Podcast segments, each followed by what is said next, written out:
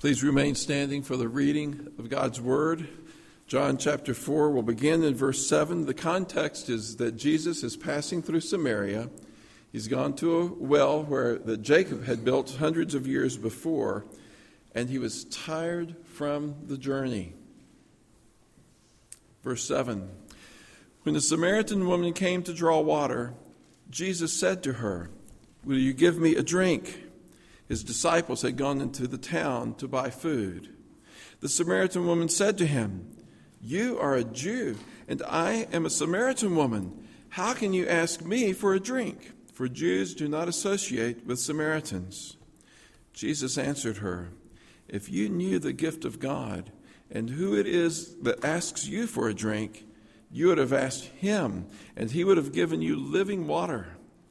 Sir, the woman said, you have nothing to draw with, and the well is deep. Where can you get this living water? Are you greater than our father Jacob, who gave us the well and drank from it himself, as did also his sons and his flocks and herds? Jesus answered, Everyone who drinks this water will be thirsty again. But whoever drinks the water I give him will never thirst. Indeed, the water I give him will become in him a spring of water welling up to eternal life. The woman said to him, Sir, give me this water so that I won't get thirsty and have to keep coming here to draw water. Heavenly Father, we pray that you would help us to learn from this passage in two ways. First, how Jesus reached out to this woman let us see his gentleness, his patience, and his strategy in connecting with her, that we can learn from that as to how we would share the good news of the Lord Jesus with those in whom uh, you have placed us uh, and their lives and our families, friends, circles. But Father, we also pray that you would help us to realize that you reach out to us in this way. Let us ask do we know this well of living water that springs up to eternal life within us? Do we ever thirst or never thirst? We pray this in Jesus' name. Amen. Please be seated. We overlapped with our passage from last week by beginning in verse 7. Uh, last week we began this, it's really kind of a series within the series. It's the series in John chapter 4 on the woman at the well, living water. It's a part of the larger series, our study of the Gospel of John, that you may believe that Jesus is the Christ, the Son of God, and that by believing you may have life in his name.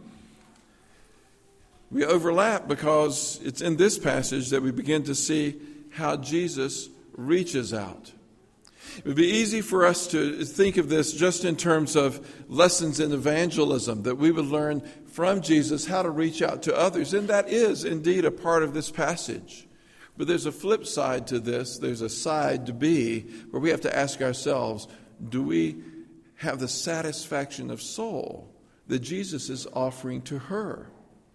What is it that we reach out with? So this passage becomes personally challenging to us and how we miss out on the living waters, the spiritual satisfaction that is ours in Christ. So let's uh, look at these two and uh, we'll just kind of ask where we are in the first place. Where are you spiritually? A couple of weeks ago, we planted some uh, bushes in our backyard. And after we planted them, we uh, put a drip line around with the help of, help of Jason Fields and, and, his crew because I knew that these new bushes would need water, and there were too many bushes. I was tired of planting them. I didn't want to have to get out there with the hose and water them all the time.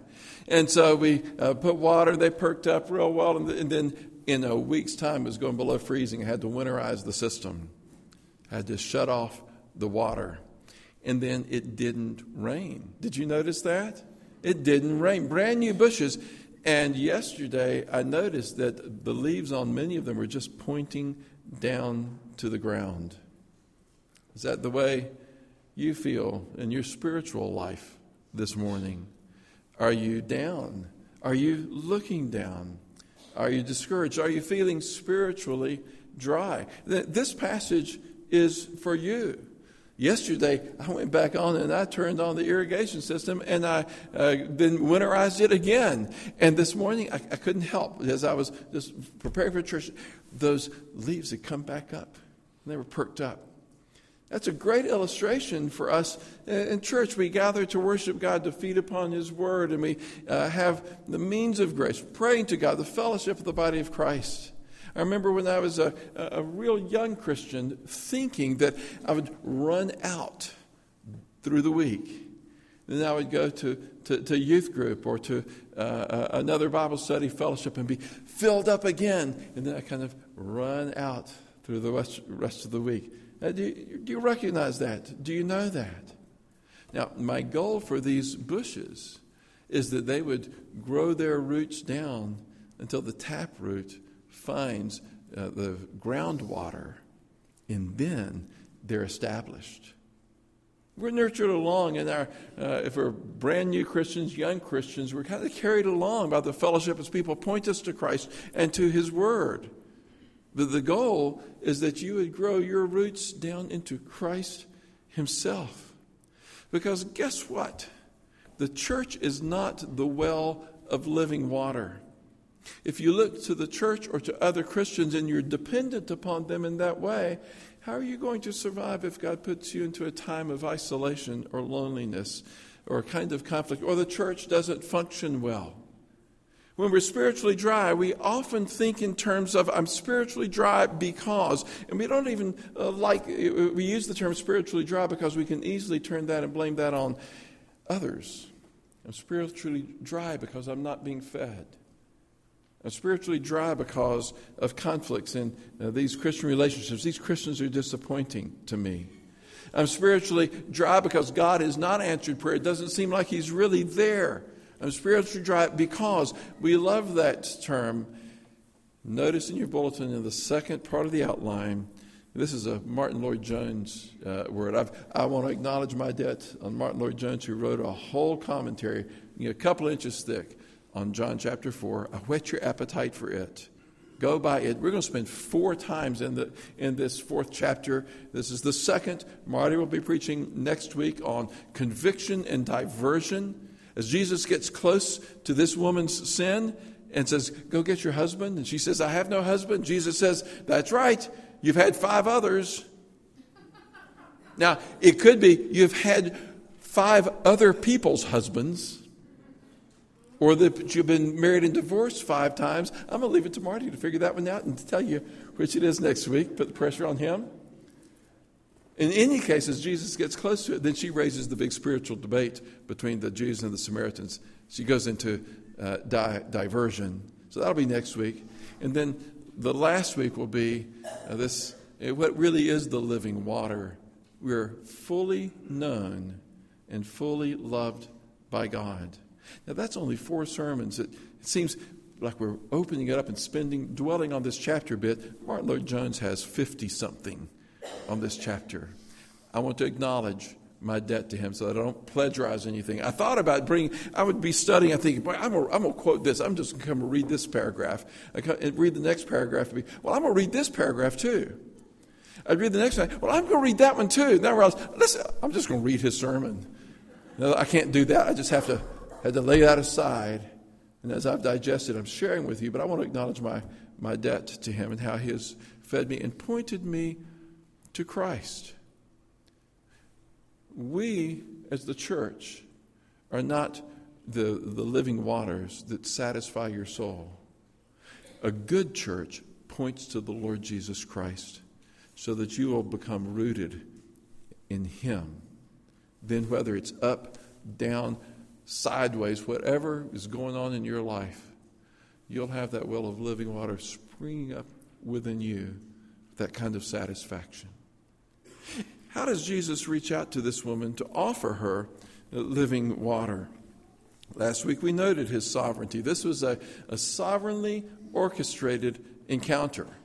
Whether or not Jesus, in his human nature, knew ahead of time uh, that he was going to meet this Samaritan woman. He could have, as God the Son. He said, We have to go through Samaria. Maybe it's because he wanted to meet this woman. Or maybe in his human nature, he was just following the lead of the Holy Spirit. This is what uh, he would do. And he was sitting at the well and he was tired and he was thirsty. And this woman comes out and he sees the opportunity. See, whatever it is, God is sovereign over it. Wherever he's placed you, the relationships that you are in, God has placed you there, and you have opportunities. Recognize those opportunities when someone comes and reaching out to them to share Christ with them, maybe in your family, maybe in your uh, neighborhood, your friendship circles, your, your, uh, your workplace. How do you reach out, though? Let's learn from Jesus about how to reach out. Martyn Lloyd-Jones calls, calls this the indirect method. We see Jesus' gentleness in this. What would the direct method be? If Jesus had used the direct method, he knew when he saw this woman coming out, we know from his conversation that probably by his divine omniscience, he did just tap into that and he knew all about her. I doubt that there was anybody at the well telling him about seeing this woman comes in. Let me tell you about her, gossiping to her. That wasn't the scene. Jesus just knew her and he knew her sin, the direct method would have been for him to go to her and say, I am here to pay for your sins. I know you're a sinner. Do you admit your sin in the sight of God? Will you receive me as your Savior? He just go right to the, the content of the gospel. We often, as, a, uh, uh, as Christians, go out and try to share Christ thinking the direct method. How can I uh, get through the content of the gospel? Martyn Lloyd-Jones points out that Jesus didn't do that first.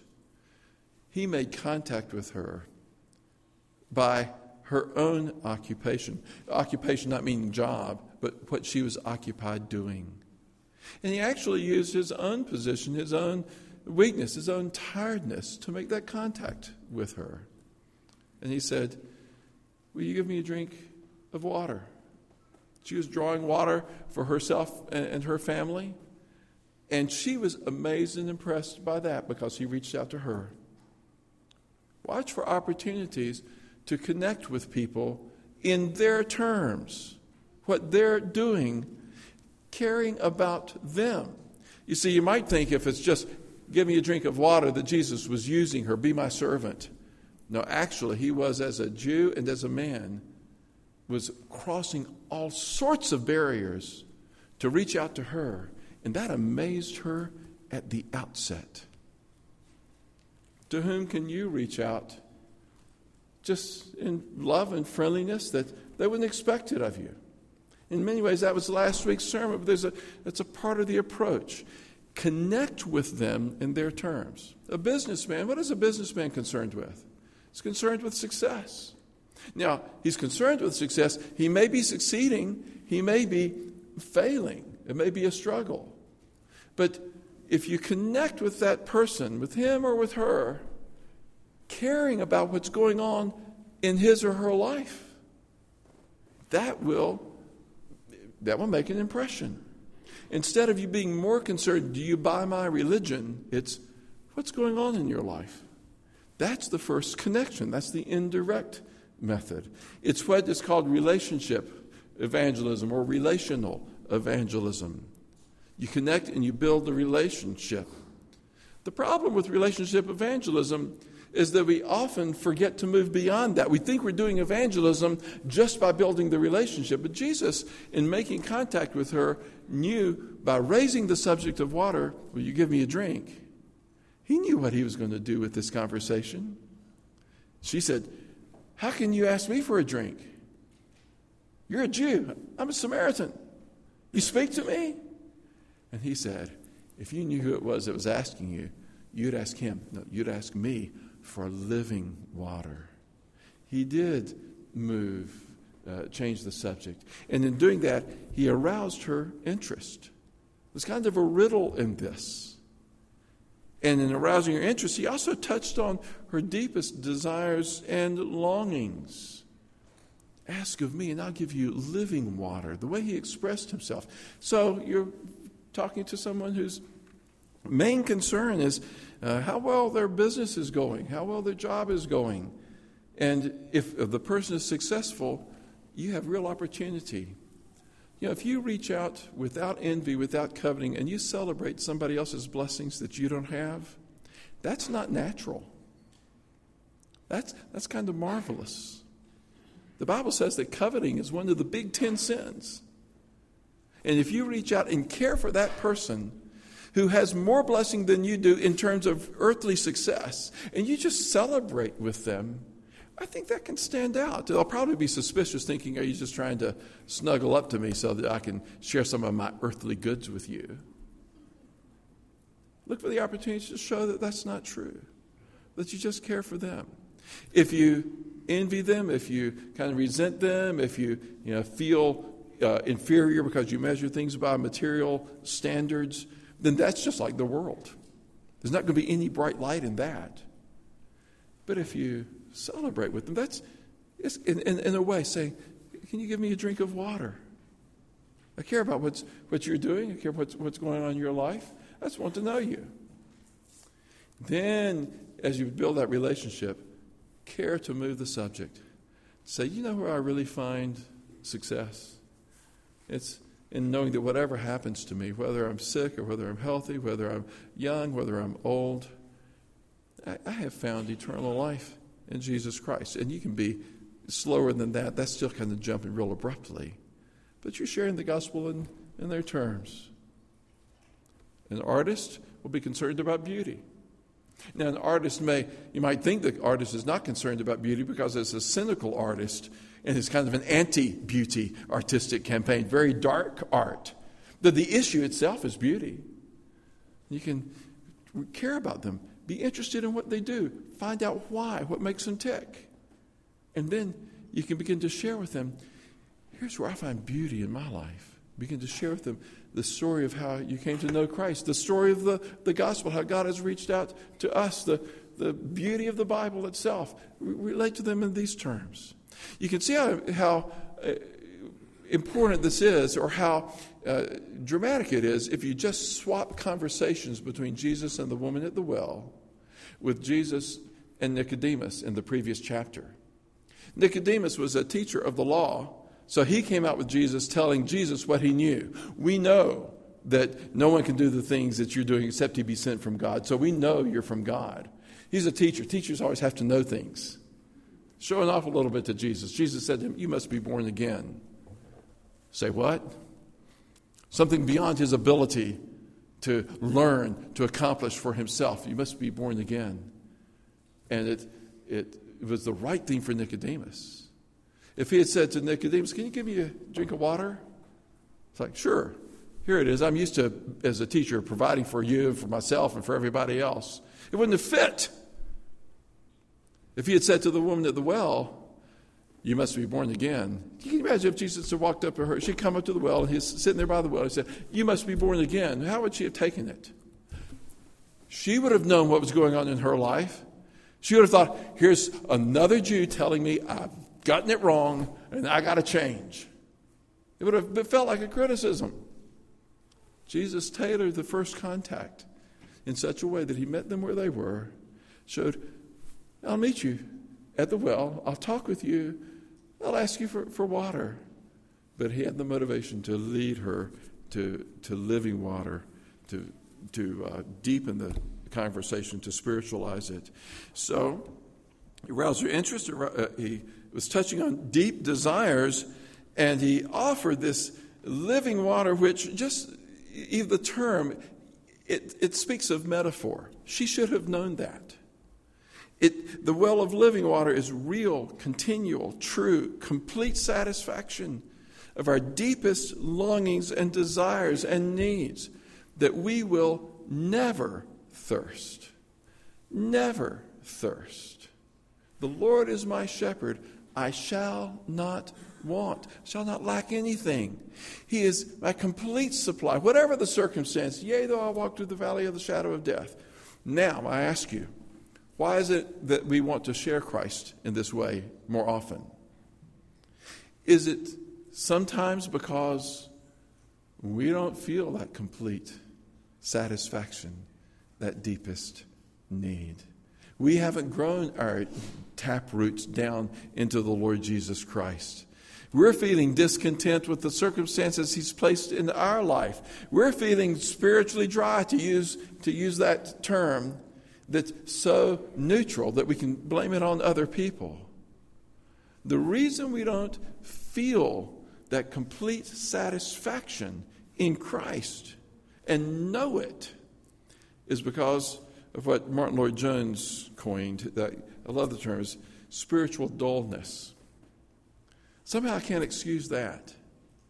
And if, if, if I wake up in the morning and say, I'm really feeling spiritually dull today, so I don't think I'll go to church. I'm feeling spiritually dull, so I'm not going to read the Bible. I'm, I'm feeling spiritually dull. There's the self accusation in that. What is spiritual dullness? Why do we? Uh, why does it happen to us? Well, in the first place, we can think we have everything at our conversion when we become Christians, because there's a sense in which that's true. We don't add to the work of Christ for us in order to gain God's favor. His grace to us is utter and complete. We don't uh, we aren't given the gift of our salvation, and then we have to swim the last hundred yards to shore to show how good of Christians we are. That's not how we're saved. Christ's work is complete, and it is a, it is a gift. And it makes us a baby Christian. Now, this weekend, uh, Danny and Leah Mobes, and Leah's doing most of the work, are due for their baby. I heard the mothers laugh. They're having a baby. That's cause for celebration. Y'all, many of y'all have had babies in the last year or two. Uh, here in this church, we've had a lot of babies. And when that baby is born, that baby is complete, 100% a member of your family. When you adopt a child into your family, that child is complete, 100% uh, your child, a member of your family, and yet still a baby it's time to grow up. If next year a baby doesn't grow physically and mentally, it becomes a cause of concern and of grief. And yet, how many times do we as Christians think all, all we need is to receive Jesus as Lord and Savior, know we're going to heaven, and then we can just live for ourselves and kind of wait it out till we get there? We don't grow up in our faith. After a year or two, it becomes cause for concern. We need to grow those roots down into this well of living water so that we can experience in the various circumstances of our lives this living water that is complete and utter satisfaction. That, yea, though I walk through the valley of shadow of death, I will fear no evil, for the Lord is with me. His rod and staff, they comfort me. Why do we uh, not grow up automatically? Well, God has chosen uh, to allow us the process of growth. It's called our sanctification. We bring into our uh, relationship with Christ all of our old habits and prejudices. And one of those habits is looking to this world and measuring everything in terms of what we can see and taste and touch.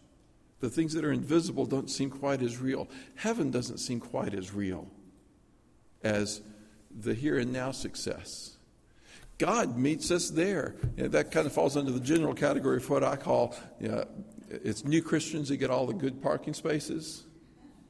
You know, when you're a new Christian, you pray for something that's very small, and God does this. Like, wow, I was going to the store and I was in a hurry, and I prayed, Lord, give me a parking place, and it was right there. It was the closest one to the door. Wow, guess what? Fairly quickly, God doesn't give you that parking place, or whatever the small prayer is, because He wants you to deepen in your faith to where you're satisfied in Him when he doesn't give you that earthly blessing. We materialize everything. That's the main habit that we bring in our culture into the Christian life. When we read, when we read a promise in the Bible, ask and you will receive, we think, okay, God, I'm asking for, I'm asking that I get this job. Now that's a valid prayer. Jesus taught us to pray, Give us this day our daily bread. Under that cover, we can pray for this job. But we think, ask and you'll receive, and we think, well, that means I have to get the job if God's going to prove His word is true.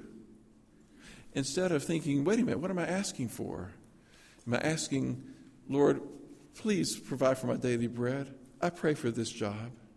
But I know you know best. You know everything, and you know best. Help me to trust in you, whether or not I do. I pray that your will, not mine, be done. Do we learn to pray that way? Maybe it's a health issue. Lord, I, I pray that I'll be, uh, be healed of this disease. We're, we're praying for the Seversons' granddaughter Purity. It's a big one uh, uh, in our church. And as they have had marvelous answers to prayer and continued struggles in prayer, I love their, their expressions of faith and the prayer requests, if you're on the prayer chain, about how they are, are trusting in the Lord, whatever happens. They know He knows best. But we tend to measure everything in the uh, material. So this woman said, when Jesus said, Will you give me a drink? She said, You're a Jew, I'm a Samaritan. How can you ask me for a drink? She's astonished. And Jesus said, If you asked of me, uh, if you knew the gift of God and who it is that asks you for a drink, you would have asked him, and he would have given you living water. Living water. Right there, she should have had some clue. What do you mean, living water? That would have been a better question. Instead, she said, Sir, you have nothing to draw with, and the well is deep. Where can you get this living water? Are you greater than our father Jacob, who gave us this well and drank from it himself, as did also his sons and his flocks and his herds? She was showing as a Samaritan woman, she knew her Bible, she knew her background. But she was insisting on interpreting what Jesus was speaking to her spiritually in shallow material terms. You say, oh, we don't do that. Everybody does that. Nicodemus did that. You must be born again. Nicodemus said, What? Shall we go back into our mother's womb and be born again? Is that what you mean? Later, when Jesus fed the 5,000 and they, they came uh, to find Jesus again, he said, you, search, you, you seek me for the bread that satisfies the stomach? I call on you to seek the bread that endures to eternal life. Jesus' own disciples did that in this passage. It's kind of a supplementary, secondary part of the, of the message. Uh, we'll just read it and make one point out of it. In chapter 4, verse 31, when his disciples came back from town, they said, it says, Meanwhile, his disciples urged him, Rabbi, eat something. But Jesus said to them, I have food to eat that you know nothing about.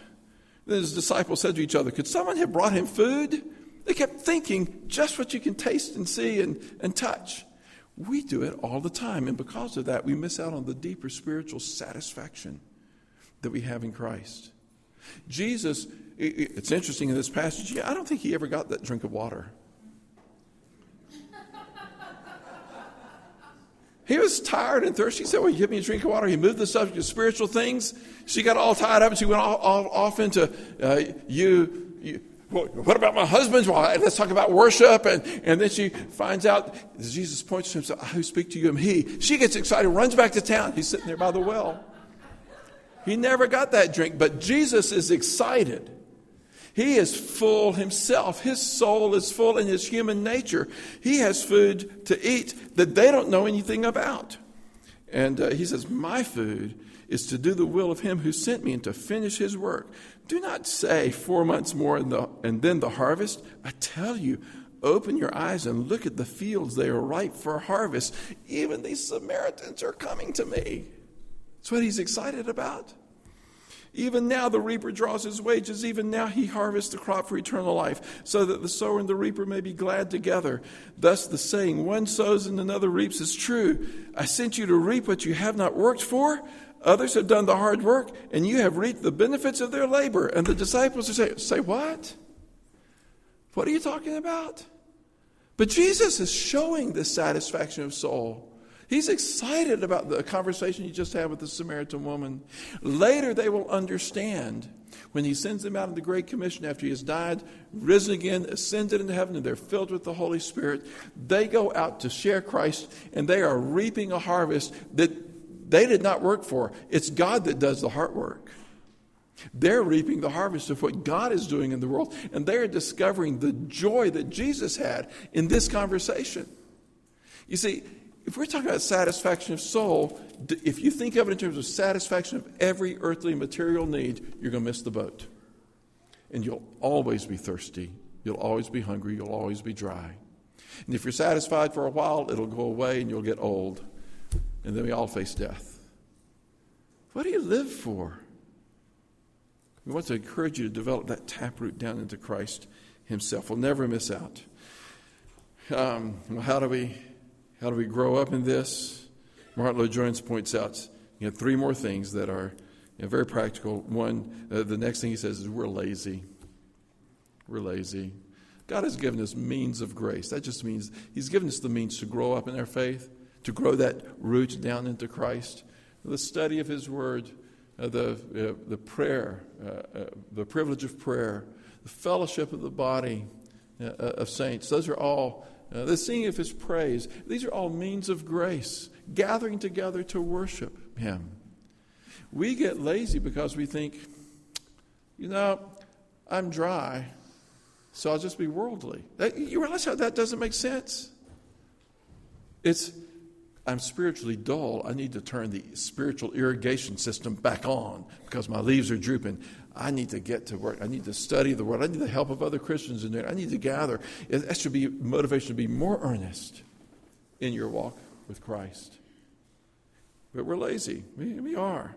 Uh, also, very, these are just very quick. We overemphasize experience.